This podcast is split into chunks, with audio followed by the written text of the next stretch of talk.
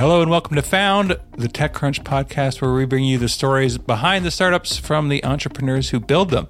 I'm your host, Darrell Etherington, and I'm joined by my co host, Becca Szkutak. Hey, Becca, how's it going? Are you prepared for this week? I am prepared. I'm also riding the high of winning $100 on a scratch ticket this morning. How oh, wow. Okay. Well, that's amazing. That's better news than uh, anything I've heard today yet. Wow. That's a lot. I feel like for a scratch ticket, that's a good good haul. Most I'd ever won is two dollars. So Yeah, usually just more make than that. the card back, if that, right? But- well, I guess we're all dining out on Becca today, but Mm-hmm. you used prepared multiple times during that intro for a reason. I will get to that in a minute. But first of all, some housekeeping. On April 20th in Boston, we have TechCrunch Early Stage, which is an event where we talk about how to be an entrepreneur, how to raise money, how to build a business, all the advice. And we'll be there, and you can use code FOUND for 40% off both founder and investor passes. So please do join us. Also, TechCrunch just launched Inside Startup Battlefield, which is a four part series all about what goes into our annual Startup Battlefield competition. So go subscribe to Inside Startup Battlefield so you don't miss an episode. So, as I alluded to today, we are talking to the founder of a company called Prepared. His name is Michael Chime, and he built this business with his co founders, which figured out a way to provide more data to 911 dispatchers through access to video, picture, GPS location, and text messaging on your phone. That helps them more effectively respond to calls. So let's hear from Michael about how he's modernizing 911.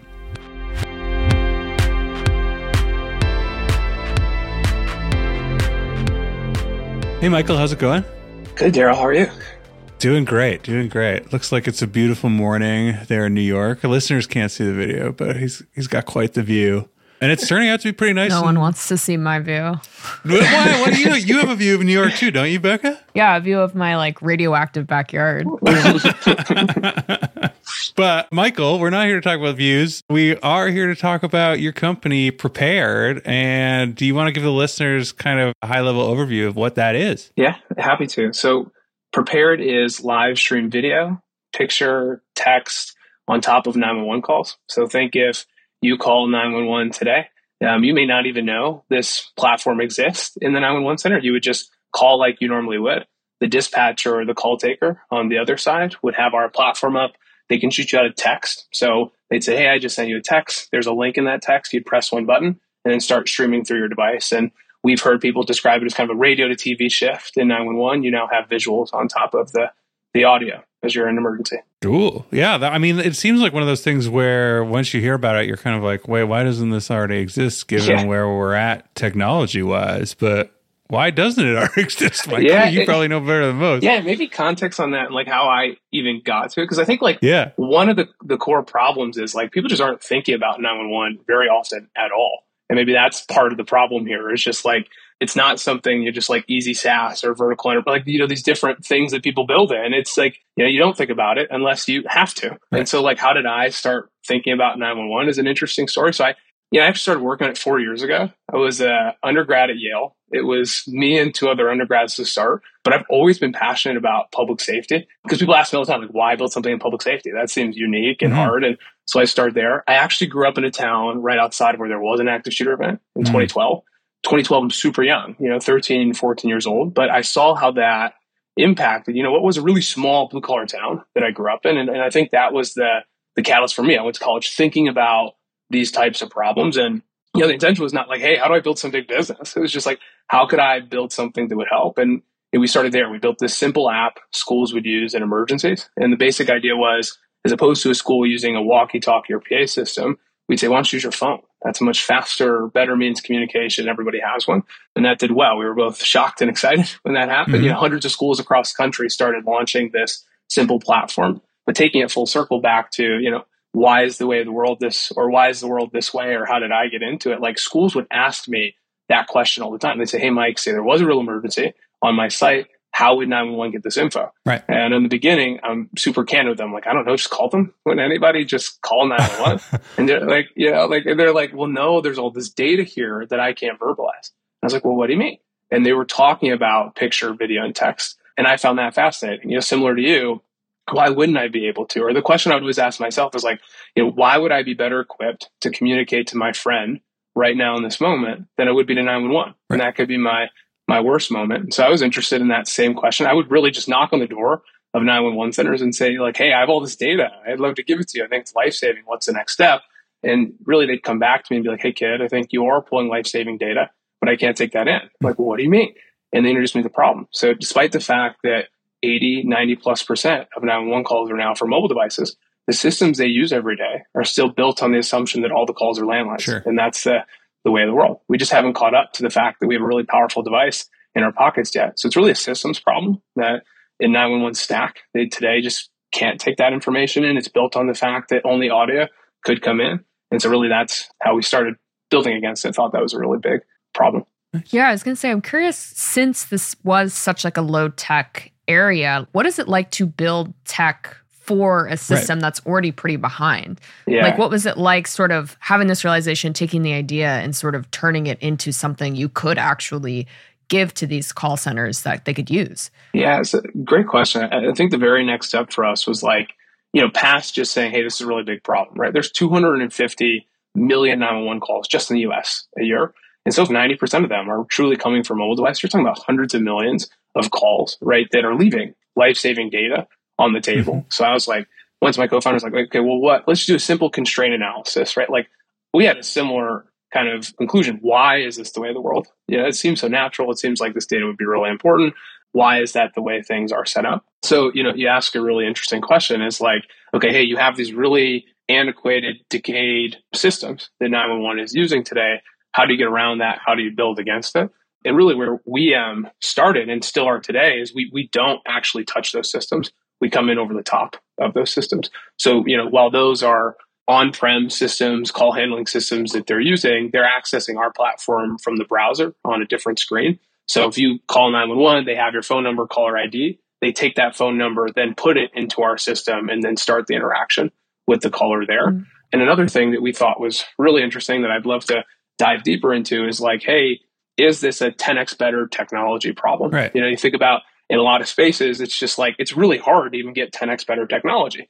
We were lucky in some ways where that value prop was pretty simple. It's like, you know, you're using AD systems, like this is you know, modern innovation, you know, 10x better technology was really easy to show. So then what is the core challenge? We thought similar to like Yammer and when they came to enterprise, that government was actually kind of a business model innovation challenge as opposed to just a technical innovation sure, yeah. challenge. Like my, one of the working theories for us is like the, the real cause of stagnation is the fact that you got to go through 24 month RFP procurement process to get anything new in.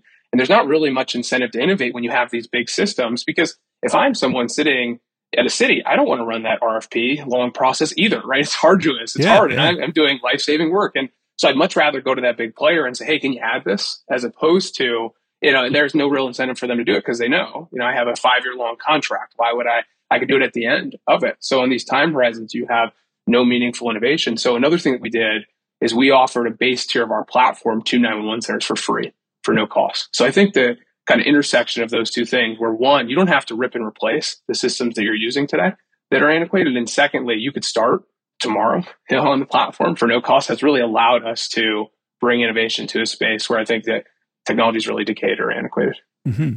Yeah, and how did you do that? Like, how did you manage to actually offload that kind of yeah. burden? Like, that seems really challenging too. And yeah, because the data I imagine is very sensitive too, right? So, like, sure, yeah, but yeah, so so we actually just started with going to 911 centers and saying, "Hey, we have this schools app.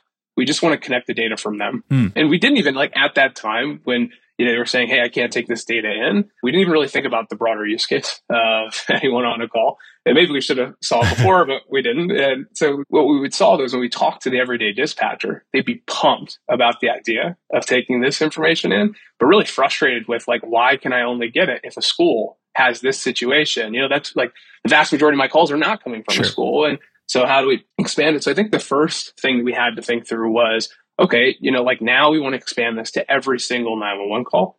What would we do? And the first place is just the caller, right? Like, how do we bring innovation? Like, an app probably doesn't make sense. Like you just aren't planning for this emergency that you stumble across two weeks in advance and have some app downloaded ready to report that emergency. And so we're like, how could we do this without a native experience? And we thought SMS was uh-huh. the best way. So you would just know citizen education needs to happen. You just call 911 like you normally would. Um, and then you get this text where now we can use your browser to communicate all of that information. So the first innovation was there. Like, how could we just get it to everyone? On the the dispatch side, very similar idea, and I kind of went through it. It's just like, hey, I don't want to rip these systems that you're using out today. How could I do that simply and lightweight? And we found that you know accessing it via the web, you know, just easy. You have to log in and have permissions was an easy way yeah. to to do that. But then what about housing and like stewardship of the data? Like, cause then it's like obviously going to the cloud, right? But yeah. Yeah, for sure. So, so it is all in the cloud, stored securely, like CJIS compliant, all of the things mm-hmm. that a mm-hmm. city would, would ask. And, you know, like if you asked me the question, like, Hey, why is now the right time yeah, yeah. for something like this? A part of kind of a multi-pronged answer that I would throw back is, well, they're they're already ingesting video and working through it today. The advent of body cams is something that I think right. all departments had to work through, and so they're already storing tons of video. They're already kind of redacting tons of video. They do things like FOIA requests already, and so think the swim lanes and process had already been defined well before us. Yeah. And so we we kind of came in and said, hey, this is very, very similar. Now the device is just different. It's coming from the, the caller, but in terms of storage and re- retrieving it and what to do with it, those are all well defined processes that a department or agency has already worked through. Cool. Yeah. I mean, because that when I'm thinking through it, that seemed like the biggest hurdle but it yeah i didn't realize those rails were already in place. Like how did you do that in terms of like customer discovery? Just talking to places you found like oh like we could just use this for that? Or yeah how did you come through this with the ideation phase i guess? Yeah like so i think in keeping to these personas of mm like you know the caller and then the agency which could include the dispatcher or the responder et cetera like i think on the agency side that's where the swim lanes were built and they were documented and well defined and just like most times when they ask questions, we would say, you know, okay, we'll match what you're doing here mm. with body cam. So it wasn't like exactly as we started to have those conversations, it was like, okay, you're just pattern matching mm. things that they'd already done in the past. And where I think there is innovation still to happen in the space broadly and where we had to really learn fast was with the caller. You know, and, and not to go too deep into these differences, but like when when a body cam is purchased by an agency, now that's the the owner of that's the agency. Sure. Right. So like they own the data associated with it. The data is stored by them, et cetera. This is different. The caller owns that yeah. device. Yeah. And so how is, well, what about permission to their device? What about access to their device, et cetera? And so we, one of the things that we really thought deeply about was how do we make sure that the user is consenting to this every single time sure. when they want to? And like, you know, one position that we actually take is that we do think in some respects, this is the people's body cam right? And so, like, if you think about like at its core, what is a body cam attempting to solve? It's really just clarity. It's really an understanding clearly of what happened, and that benefits everyone. Yeah. That, that benefits the person on the scene. That benefits the officer. Everybody, if they're doing the right things, want clarity on what's happening.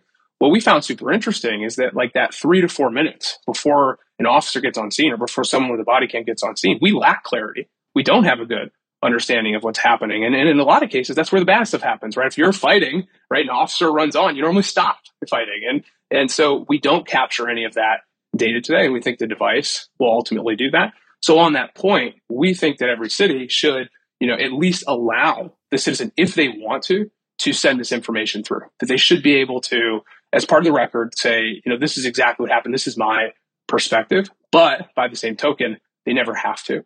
And so, you know, going back to your question about like how did we work through this mm-hmm. is we have multiple permissions where a user is actually deciding whether to share their information or not. Well, first you're calling 911, which is indicating, hey, I need yep. I need help. The second is we're sending a link. You're clicking on that link. Once you click on that link, there's a big blue button that says press here to record and stream. You press it and then it allows access to your camera sure. the same way like Instagram or Facebook would. So that's where I think, you know, user permissions and making sure that that was well defined and easy to use and well communicated was another thing we had to learn. Yeah, I mean, when you describe that experience, I realize I've had it before, but I've had it with like yeah. Traeger customer service when I was trying to fix my smoker. Like, if, yeah, but it was the yeah. same. Like, they go through all the permissions and everything, and they explain on the phone, like, by the way, we're going to send you this link, and you know, it was all very clear, and I knew what I was opting into, so I could see exactly how that would work and how it would be reassuring to me as a user of the service on the end user end, right? Yeah, totally right. And I think there's an interesting point there that you made, where it's like you know, a lot of the things that we're talking about are innovations that the private sector has seen, right? That they've already been using for a long time. And another interesting question there is like, well, why then haven't these innovations gone over? And part of it is bureaucratic cycles, mm-hmm. it's systems are old, et cetera. But I also think it's their complexity, right? There's a lot of hard things to sift through. Well, someone's in an emergency, you know, how do we share that information? And you know, that's another reason that I was really compelled. I dropped out of Yale yeah. when I was going to be a senior to work on this full time. Like why I was really compelled is that I think where really complex problems are is where the opportunity is because people kind of ignore them. You know, let's take the low hanging fruit first. And I think there's no better place for applications of that type of technology than life saving outcomes, right? So where where we could make the most impact is where you know people are calling in you know life altering or life saving situations. Mm-hmm. Yeah. And something I'm curious about because it is, as you mentioned, it's good to sort of get that clarity. Obviously, body cams is something that a lot of police departments and the like have adopted. Yeah. But I also know from reading different articles and stuff over the last few years that a lot of 911 call centers are severely understaffed and Great. sort of overworked, and a lot of people there don't really have the resources they need. Mm-hmm obviously this type of a product both gives them more clarity on the situation but also adds another element maybe makes the call longer maybe sure. adds more stuff for them to sort of sift through and decide on and i'm curious how you guys think about making that balance of giving these people more information but also maybe not loading them with a, like a heavier burden when they're trying to make these right. quick decisions on the other end yeah and just like one step back on this because i think it's helpful this is, a, this is a really awesome question we get asked this almost every time we talk to a 911 center. And, and I think it's broadly the agency, whether that's police, fire, EMT, the entire public safety agency is understaffed today. They're trying to do a lot more with a lot less mm-hmm. people, mm-hmm. and it's a challenging thing that they're working through. So, just to speak to what we've done so far, we launched the software in beta maybe 15 months ago. Within our first month, we saw a great reaction from 911. We saw double digit cities sign up on the platform. Fast forward to today, almost 12 months from that time, we've seen almost 10% of 911 centers across the US adopt our tool, sign up to partner with us. So you've seen kind of a really exciting reaction from 911 centers on this. And so, you know, transitioning over to that question, we actually think, again, going back to that narrative of clarity of the situation, it is very, very helpful. And after the event, as we're trying to sift through it, but like I think a dispatcher really benefits from clarity as well. And I can give you an example where this is actually helpful in better allocating resources and actually reducing my time on call. So one of our first use cases ever was someone was calling in and they didn't know how to do CPR. Mm. And they said, Hey, you know, dispatcher, I've never done this in my life, but this person in front of me is unconscious. What do I do? And that dispatcher struggled for minutes, doing the best that they could, struggled for minutes on the call, trying to figure out what they were doing wrong. Were their hands placed in the wrong way? Were they breathing at the wrong time? etc. They passed the phone to their friend because they remembered that they had this live stream. Platform passed it to their friend, they live stream them. And after 15 minutes on the call, they were struggling to figure out what they were doing wrong, turned on live stream and saw exactly hmm. what they were doing wrong. Their hands are placed the wrong way, they're breathing at the wrong time, etc. Person comes to life right on the screen. Now, now thinking about that with with time, you know, now put against it, it's like the dispatcher spent 15 minutes on that call that they could have taken other calls where they were trying to sift through what was happening. Because you know again like it's radio to tv shift. We just a lot more data we can show right. through the device and it could have been a 30 second interaction where they coached them through that cpr situation. So i think clarity actually allows them to work through some of these calls quicker because they see mm-hmm. exactly what's happening. And in addition to that it's like not only for the dispatcher and their time on call but also to a responder right? Like if you think about right now when callers call in they either are so yeah, excited by that call or on adrenaline you know it's the first time they're calling 911 where they'll miss things that are critical, or they just don't know something is critical at all. So, like you think, if I called in today and I saw a fire, that'd be the biggest fire I've seen in my life because I don't see many fires. So I would call in and say, please send the entire department. But then you know, we'll turn on video and we'll see actually to you know, someone that their whole job is fighting fires. That's a one car response. And we see this in big cities all the time. They're sending 15, 20 cars or fire trucks to these fires that are popcorn in the microwave when really the person should have just stomped on it in that situation. That's a real cost and drain on resources for a city as well. Mm-hmm. If you're understaffed and you're sending 20 people to a fire that only needed one person, right? Like those 19 other cars that you didn't send could have gone to some other fire or some other event. And so, you know, I think this idea they're using technology to do a lot more with a lot less, and we're helping them do that in a lot of these situations. Um, let's just talk about business model, I guess, for a while, because you've got yeah. you're very upfront about free and free for the PSAPs always, right? So, what is the business model for Prepared, and you know, what do you look for in terms of revenue? Yeah, great question. So, so we um we're committed to offering a base tier of the mm. platform for PSAPs for free forever, and so like we've always been committed to that. You know, I think freemium as a business model has become commonplace in the private right. sector. You know, SaaS, e-commerce, B2B. It is a radical idea to bring that over to, to government, yeah. but I don't think like the kind of functions of that model are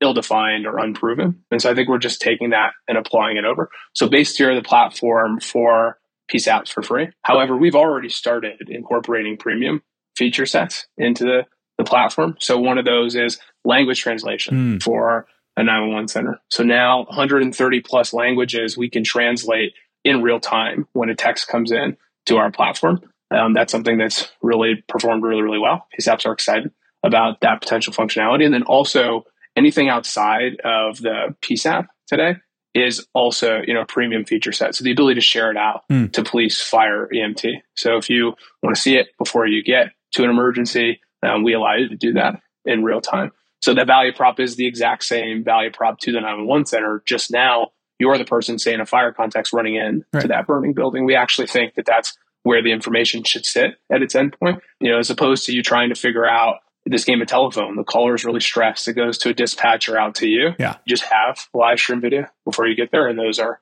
feature sets that we charge for. Cool. What's the compatibility with the freemium versus like the uh, procurement process that you were alluding to earlier? Is that because that yeah. I think would be the big difference? Like you know, like large corporates have procurement processes and stuff that they have to follow, but it's quite different than a government or an external publicly funded agency would have, right? Yeah, for sure. So on free, like we've seen that people have been able to, which we expected and turned out to be true, adopt the platform much easier yep. and simply right? They have no costs associated with it. You can start using it and engaging with it.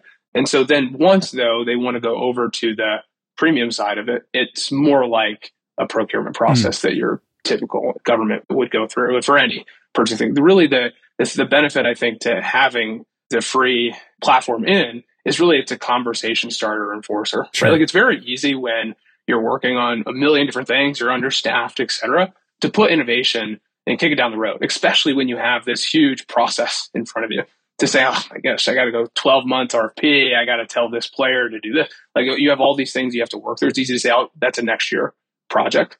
It's very different when you can say, hey, we've seen thousands of incidents go through our platform this month where your people are using video. If you just, you know, expanded that out to your responders, they're running into situations right now where they don't know what's going on. It has all of these negative impacts like officer safety, ability to de-escalate, you know, all the things that they really care about in a city. And it's already happening right now. You just have to go through this process to get it out to responders. It forces the conversation. It's something that they're like, okay, I've already seen the value of the platform. This makes sense. It's already worked in my agency. It's not some distant agency where this has worked. Yep. And we've seen it just like be kind of a conversation starter. Cool. Okay. So it, it has like the same kind of effects that you would see in a large like SaaS company or something. It just takes a little bit longer to go through the pipes because of the procurement process, maybe, right?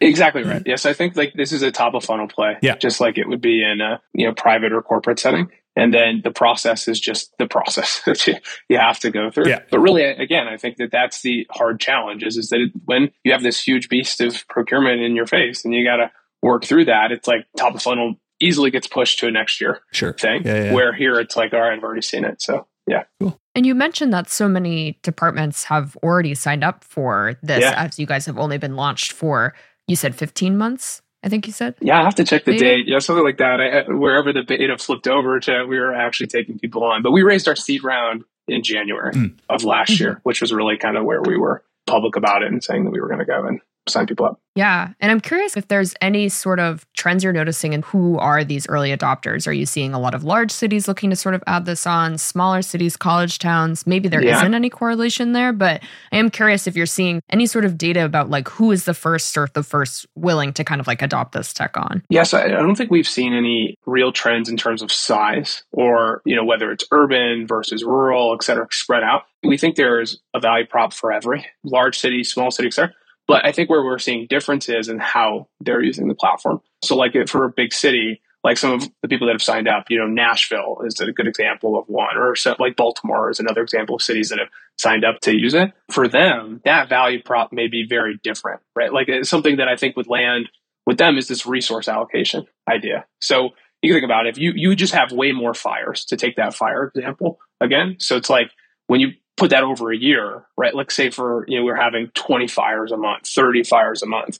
And if we are inaccurately sizing that fire up and sending those 20 trucks as opposed to one, put that over a year, it's significant cost mm. to the city. We're talking about hundreds of thousands of dollars. And we could put those resources in a better place. It's harder to kind of create that kind of ROI conversation for a small city that just like maybe I have one fire right. every single year, you know. So I think for them, resource allocation, it's a, I'm super understaffed. I have this huge city. That's the kind of use cases that I think it'll often fall on for the smaller, more rural agencies, they're actually using it in a lot of situations to kind of increase response times. Maybe not physical response mm. times, but like if you, if it takes you 20, 30 minutes to get to a call, it's really important that you're actually seeing what's happening yeah. before you get there because, you know, 20 minutes of unknown.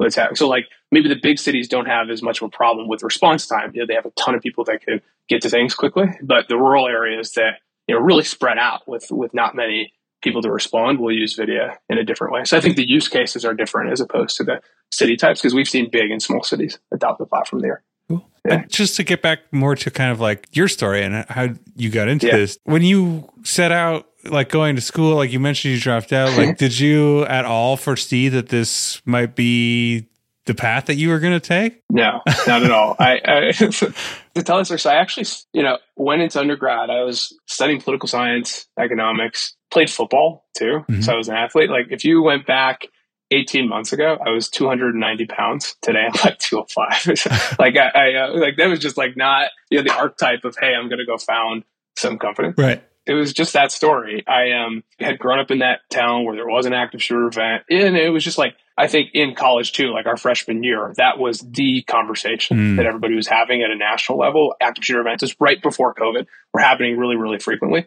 Both my co-founders, Dylan and Neal, grew up in Connecticut, so resonated with Sandy Hook. I think every kid that grew up in Connecticut around that time yeah, had the same idea. So like we were like, okay, this is a big problem. Just how can we build something against it? We built that simple app and then school started launching it right you're like right. oh okay so we actually got to figure out how to onboard a school and how to do all of these things associated with it and then it just seemed like such a pressing us but really broadly um, problem that like if there's truly 250 million 911 calls here we're hundreds of millions of calls leaving life-saving data on the table someone has to go about solving mm-hmm. that so i think that naturally happened but and then and i also think there's the, the fact that covid happened and, and all this is my senior year that i ended up dropping out but everybody in my class was taking the year off school right. to work on it. So my junior year, I, I, kind of applied to the, I don't even know if they know this, the fellowship, but I, I kind of applied to the fellowship as a joke. It was like, yeah, I was with my friends in a room. We sent out the application. I, like, I, I don't think it was the first application was, was that good. and so, but you know, they called back and there's like these eight to 10 conversations and there, there's actually this funny story. So I was the first in my family even go to college. Wow. You know, so well, actually, to graduate, I'll give my mom and dad credit there. so they went, but they just like had other things that popped up and didn't finish. So like this was a real conversation that I did not want to have right. when when it came up about dropping out of school. So the fellowship does all of these interviews as part of my class. They were filming kind of a docu series mm-hmm. around some of the finalists. And so it was COVID. So the place I was living was my house with mom and dad. And so they sent a film crew out up until that time, and I'm very close. I'm a finalist now to getting the fellowship. Up until that time, I hadn't even told my parents this is something I was considering. So, like, hey, mom, there's this film crew coming. Um, you know, they're interviewing with about the work we're doing with Prepare, and if they mention something about dropping out of school, just don't mind that. That doesn't matter. I don't know. What it's like what you know, freaked out. They're on the way, and so the first question they asked too with the camera on her because they interviewed her as well as part of the series. I was like, you know, Miss Chime, what do you think about Michael dropping out of school? And she's like, I'm absolutely devastated. Oh. And so I'm like, oh my gosh, you know, no way I get this. And then uh, my dad was kind of like, Michael will figure it out, less concerned about it. But they asked him the same question. My mom was eyeing him, like, you better answer this correctly. And, she, and, he goes, Of course, I'm devastated too. I'm like, Thanks, Dad, you know, for all the help. Um, but yeah, ended up getting it. And I think that was really kind of the, you know, the year of COVID where we were like, okay, hey, this 911 thing seems like a really, really big problem. Mm-hmm. We didn't know exactly the connection between schools and 911, but found it throughout that year and just saw cities signing up within our first month, double digit cities signing up. Yeah. That got the interest of first round and Google and 8VC and others who ended up doing our seed round. And then it was just kind of off and running. Nice. Yeah. Yeah, that sounds uh intense, but also like like how do you then go and like get the skills necessary for that. Like once you're in and you're you've got this like okay, we did this kind of on a lark, but then you're there. Like was it just like boot camp of like oh my goodness, like the fire yeah. hose is coming and I'm trying to absorb all this information, or like where did you go for that and what kind of mentorship did you have?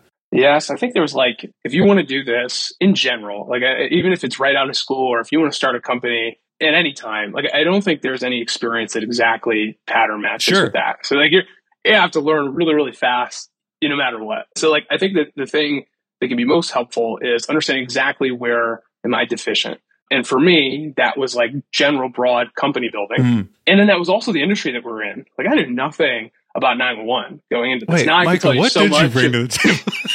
yeah, right. You know, like I guess I was just like semi smart and ambitious and wanted to build and I think in it for the right reasons. Yeah. Like started yeah. um, building it for schools and I think that resonated with the community. And I like in our first early days, like I would stay as long as they would let me in these 911 centers. Mm. You know, sleep in the center if they let me. And I think that they saw that. I just like really wanted to solve this problem. I thought it was really important. And I didn't think anybody was going to go out and try to solve it if we didn't. So I think that, yeah, yeah just like a persistence and yeah, I really want this to be successful.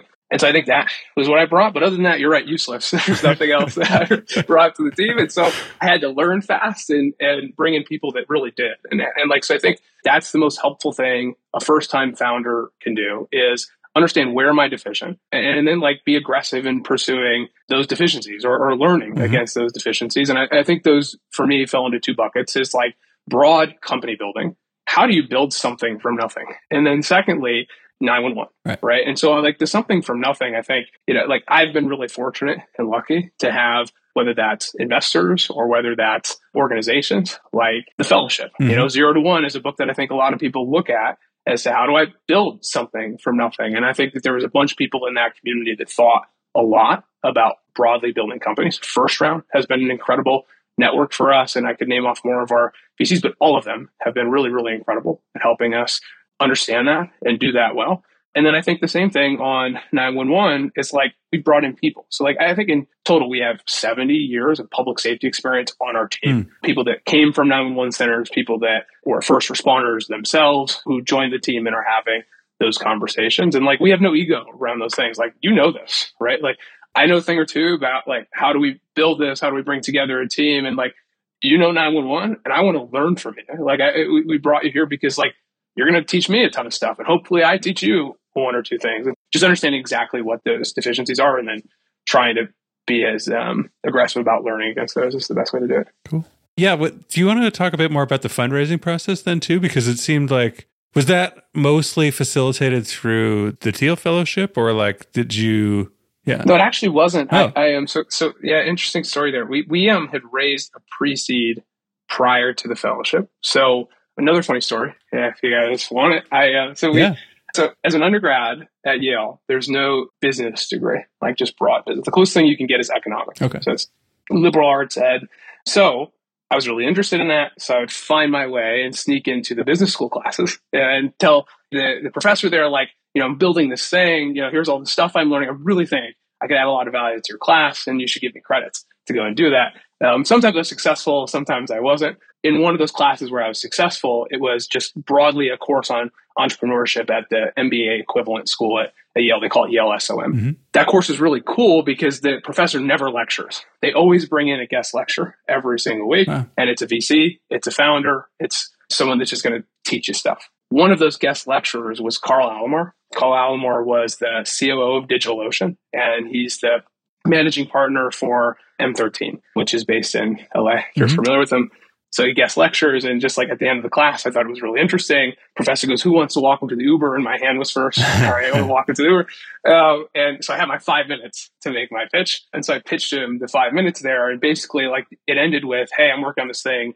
I'm going to do X, Y, and Z in the next three months. I'm going to tell you about it in three months." And so I sent him an email, just like documenting it that that's what we were going to yeah. do. Three months later, we had done thankfully. Hmm. We had done those things and he was excited about actually gave us money while we were still undergrads. We hadn't even decided to drop out. So I think that was kind of the first indication of success. And then, you know, I think we had kept up relationships with first round with others despite that. I think we were on the radar people since we had raised money mm-hmm. with M13. And then when we had saw kind of the growth that we had seen really quickly in a couple months, then naturally that was a conversation. Nice. Yeah. I'm curious how you guys think about the future of this company. Because I know, as you mentioned, a lot of these sort of topics surrounding 911 calls, police response, and stuff have been really big points of conversation nationally sure. across the stage over the last few years. And there seems to be lots of changes on the horizon to a lot of different departments. People adding like mental health professionals as a response item from a 911 call and the like. And I'm curious, how do you guys think about how this company will sort of be able to evolve as the 911 calling space, the dispatch space continues to evolve as well? Yeah. And so I think that is awesome question. We've thought about this a decent amount, right? We're building the company. So think about how does this you know, translate into the next five years? I, I think like the first important goal in front of us is solving that clarity problem. And I think there's all these benefits for the department, for the caller, you know, name anybody that's in this emergency interaction. We think this will be a similar to body cam shift, where every single department will be ingesting information from the caller. Again, it's just like we have a blind spot in those three to four to five minutes before an officer gets on scene. And like it is the best way to capture the citizen's perspective of what's happening. And so we think that'll be a part of every agency. And so like right now, we're about 10% of 911 centers. That sounds great and it's exciting, but 90% don't have us. And 90% mm-hmm. of agencies are, are still right now using audio as the primary input to get information. Um, and kind of it's a ticking problem. Like every single day, there's going to be 911 calls that leave critical life saving data on the table. Um, we want to solve that first and foremost. And we think that in of itself will be a big shift. But I think that like as part of this, the working theory for us is that through offering a free tier, through allowing it to be over the top, we're showing public safety broadly the power of technology, right? Like what what can we do with better systems? And I think across their stack, there is antiquated, decayed technology. So there's all these places where we could innovate and add new things to what they're doing. But I think the first most pressing problem is getting every agency up to speed with the data they could collect. Yeah, I think uh, the other question around this broadly about data collection, right, is like we've seen a lot of controversy around Ring, and we've seen you see more and more like I hear people who are like crime scene investigators or whatever talk about like, oh, like everything is captured on video now. Like basically it's like absurd for people to think that their crimes are not captured in some capacity on video from some angle, from somewhere, right? Like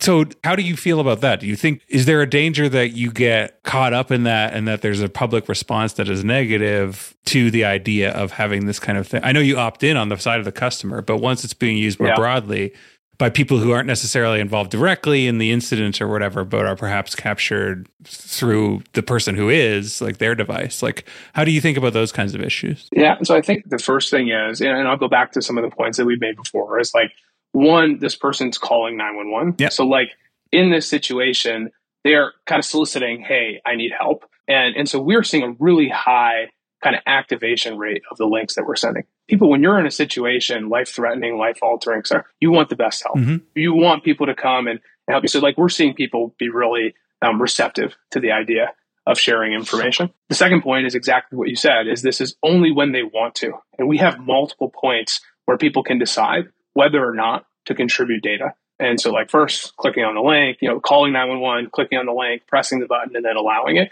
And people drop off all the time mm. at any of those kind of permissions. We think that's great, right? If you don't want to share information, we don't want to force you. Like, we want you to make that decision. Again, people have been really receptive in wanting to. And then I think the last piece of this is like, again, the fundamental problem that we're intending to solve is clarity right. of what's happening, is getting the perspective of the caller as part of that clarity. And so in a lot of ways, we really think it's a kind of a right of the caller, right? That, that it's the caller that if they want to, again, should be able to share their perspective on what's happening in that situation. So that's really how we've answered that question mm-hmm. is like, you know, like make sure that they have all the, the chances to say, no, I don't want to share this info.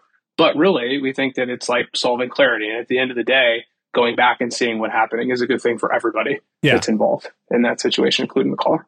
Yeah, I mean, it kind of reminds me of like the advent or the increase in popularity of like dash cams, right? Like you definitely yeah. see people opting into like, well, I want to make sure that my perspective is represented, given that there is effectively like, you know, omnipresent surveillance. Like it also needs to include my thing, right? Like from my point of view. So yeah, totally right. The other question I would have is like uh, just on company growth. Like, what is this rough size, I guess, of the company now, and how have you kind of dealt with that as you've been, you know, leading the company from its inception until now? Yeah, so we're just over twenty people, mm-hmm. so still relatively small, but that's a big uptick from three yeah. when we started. uh, so, like, you know, we we have this funny slide when we onboard a new employee, and we show from 2020 to 2021, we doubled the team size and it was three to six, which was like not, not very hard to do. uh, but like, yeah, I, I, think the shift from three to 20 and I'm sure 21 or 25 to 100 are like, you feel those for sure. Yeah. And so that's been a shift for us. I think that the biggest thing has been, you know, really changing your perspective on what do you do day to day.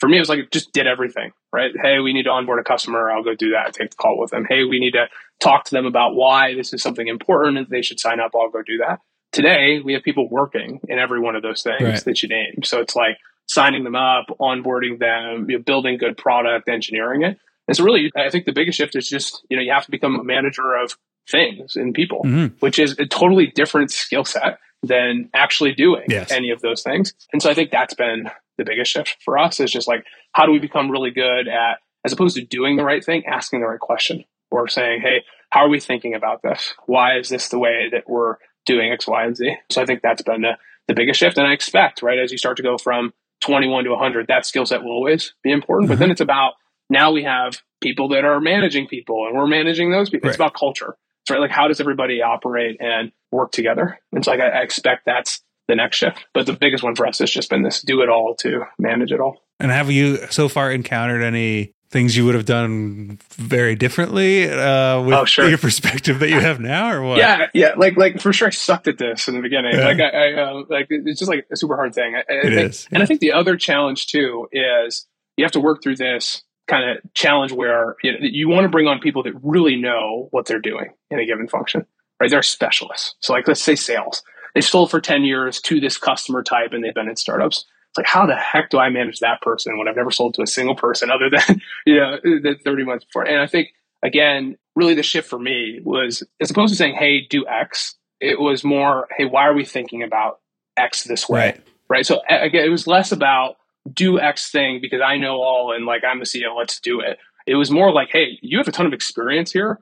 Part of this is my education and my point of view. Like, why do we think about this this way? Because mm-hmm. the way I'm thinking about it is this way. And let's like the best thing for us is to be on the same side, look at the problem, and figure out like why are we thinking about it that way. Sure. And, and what I found is that they've benefited from perspective. Like one thing that I can offer every single person that we're talking to is just perspective. I know I'm going to talk to product and engineering and customer success and sales almost every day where you're just talking to customers. Yeah. And so, so it's like, I think that's been the shift. It's just like, as opposed to saying do X, it's asking why are we doing X that way? Right. And so asking the right questions as opposed to giving direction. Yeah. Which can be a frustrating change. Uh...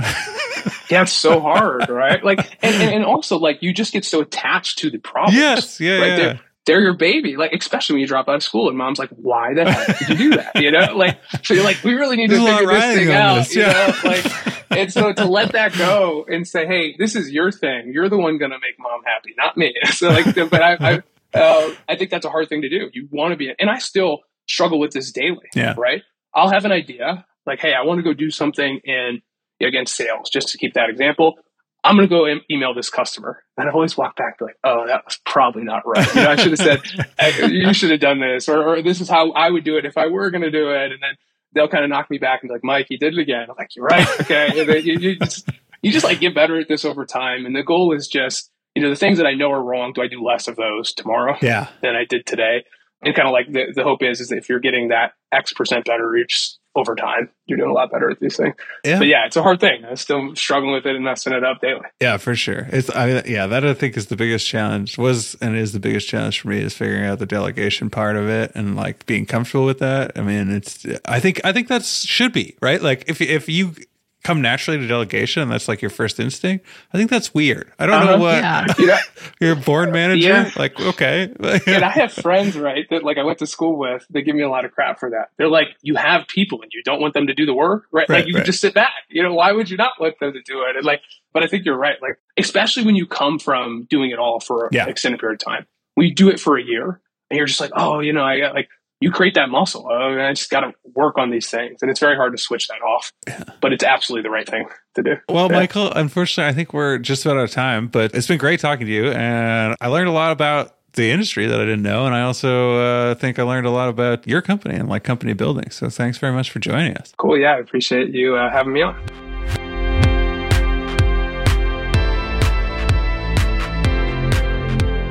All right, Becca, that was our conversation with Michael from Prepared.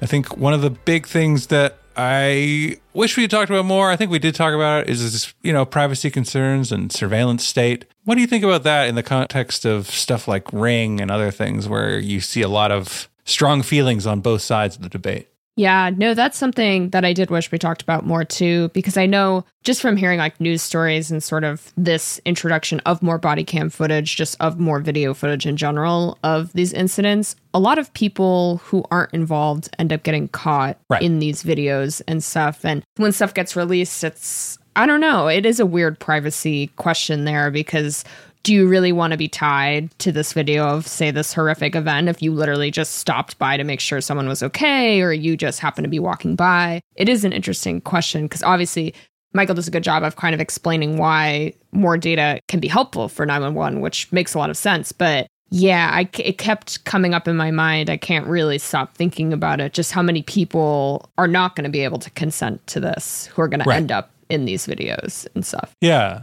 Yes, he d- he did a great job explaining why individuals who are opting into the program would opt into the program and the benefit that it provides them, right? Like the people calling. But I did ask specifically about people who are on site, like you said, but are not the people actually making the call themselves, which is much more of a gray area. And I think what I also am interested to learn more about is, you know, what are the demographics of people who call 911 versus people who don't? I feel like it's kind of the same as with Ring, where Ring you know, touts a lot about, well, people are opting in to share this video with the police or with whomever. And it's like, yes, they are because they're like mostly white, affluent, middle class, upper middle class mm-hmm. customers, right? And the people who are unduly affected by that are people who are traditionally victimized by police services or like you know like at the very least ignored by them but usually actually like become victims of crimes on their part so i feel like that is still a huge concern and not really addressed here it's definitely like an ethical quandary i'm not saying there's a great easy answer and right. i'm not saying you shouldn't pursue modernization of these services in service of health and safety, right? Yeah, I think my big worry here is if, say, someone called 911, took a video of something happening or perceived to have happened, and then what if the person in the video turns out to be innocent or turns out to yeah. have actually like found what was happening, not actually have been involved? And when that video gets out there, like I know there's that whole, there's a huge conversation even before the video, even before any of this about how if you get charged with a heinous crime, even if you're found innocent, a lot of people don't consider you innocent after that. Yeah. And so I wonder if this kind of feeds a little bit into that in some instances where people will be caught on videos that will kind of follow them regardless of what their involvement was. But yeah, I feel like everything with 911 and safety, like you have to toe such a tight line because obviously you want right. people to get the help they need faster. So it is such a hard ethical question. Yeah.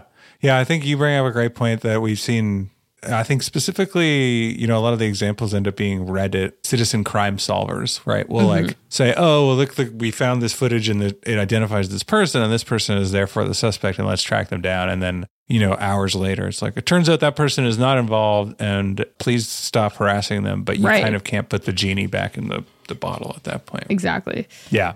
Yeah. I think the other thing about this that I found interesting was that he dropped out of Yale. It's I think for all of the episodes we've done with this, uh, very few of them we've talked about the actual that like sort of prototypical founder experience of like mm-hmm. dropping out of an Ivy League college to pursue something. So that was kind of interesting. And I like that his family was like that to me was often we hear about it and it's like, well, the people are coming from a place where they're going to have a soft landing regardless. Like right. the parents are all also Stanford academics or whatever and well established. But in this case, it's like he would have been the first person to graduate from college in his family, which is quite a different thing, right? Mm-hmm. No, that is such an interesting aspect to this too, because obviously Yale, a great place that he was coming from, so sure. definitely not super far off from some other things. But yeah, thinking about that dynamic of like going home to Ohio, your parents were pumped for you to be the first to go to college, and you're just like, well, I'm doing this other thing instead. Yeah. But yeah, I mean, hopefully at least works out in the end, but that is true. We generally only, people love to say they dropped out, and then you like look into them a bit and you're like, which wouldn't matter for you at all. right, right. Yeah.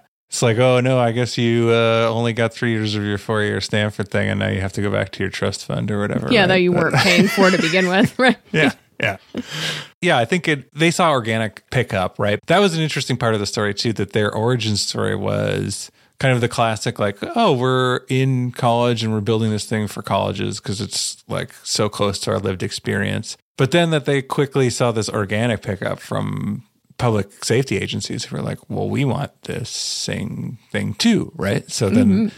they were able to kind of pivot organically into that. So i do think that the demand is really strong there. And then being selected for that Thiel fellowship is also like nothing to sneeze at in terms of setting you up for future success. Definitely. And you are right. The fact that people were reaching out to them about using this service definitely stood out to me because I've chatted with other utility like startups trying to sell to public entities, small government, little utility companies, and it's they're like it's the hardest thing to sell right. to that there is. So it's very it's very telling of how much this tech could help these different 911 centers, public safety organizations if they're reaching out for it. I don't consider that bunch to be particularly active or no. progressive in going out to find like innovation yeah. to add on. They're super slow moving, right? But you can tell there's an obvious need for it too. And I think it was interesting that he brought in kind of the labor crisis there, right? Where it is hard for them to staff these things. Although again, that's another like nuanced point where it's like, well, what are you paying people? And yeah, right. yeah.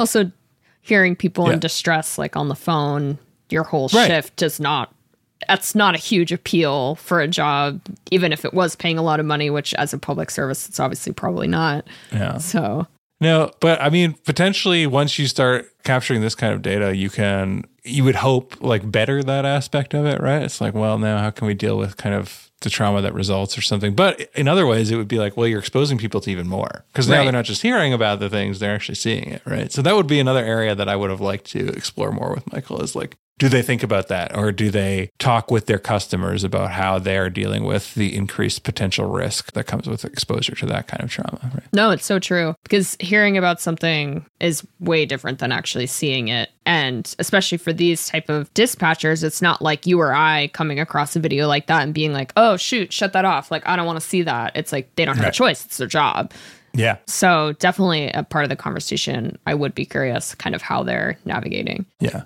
Well, I think there will probably be a chance for us to speak to him again. We like to check in on the progress of some of our founders from time to time, and I bet Prepared isn't going anywhere anytime soon because it seems like there's ample demand for these kinds of features and services in the market. But we will check back in and we'll ask him all the thorny, hard questions when we do.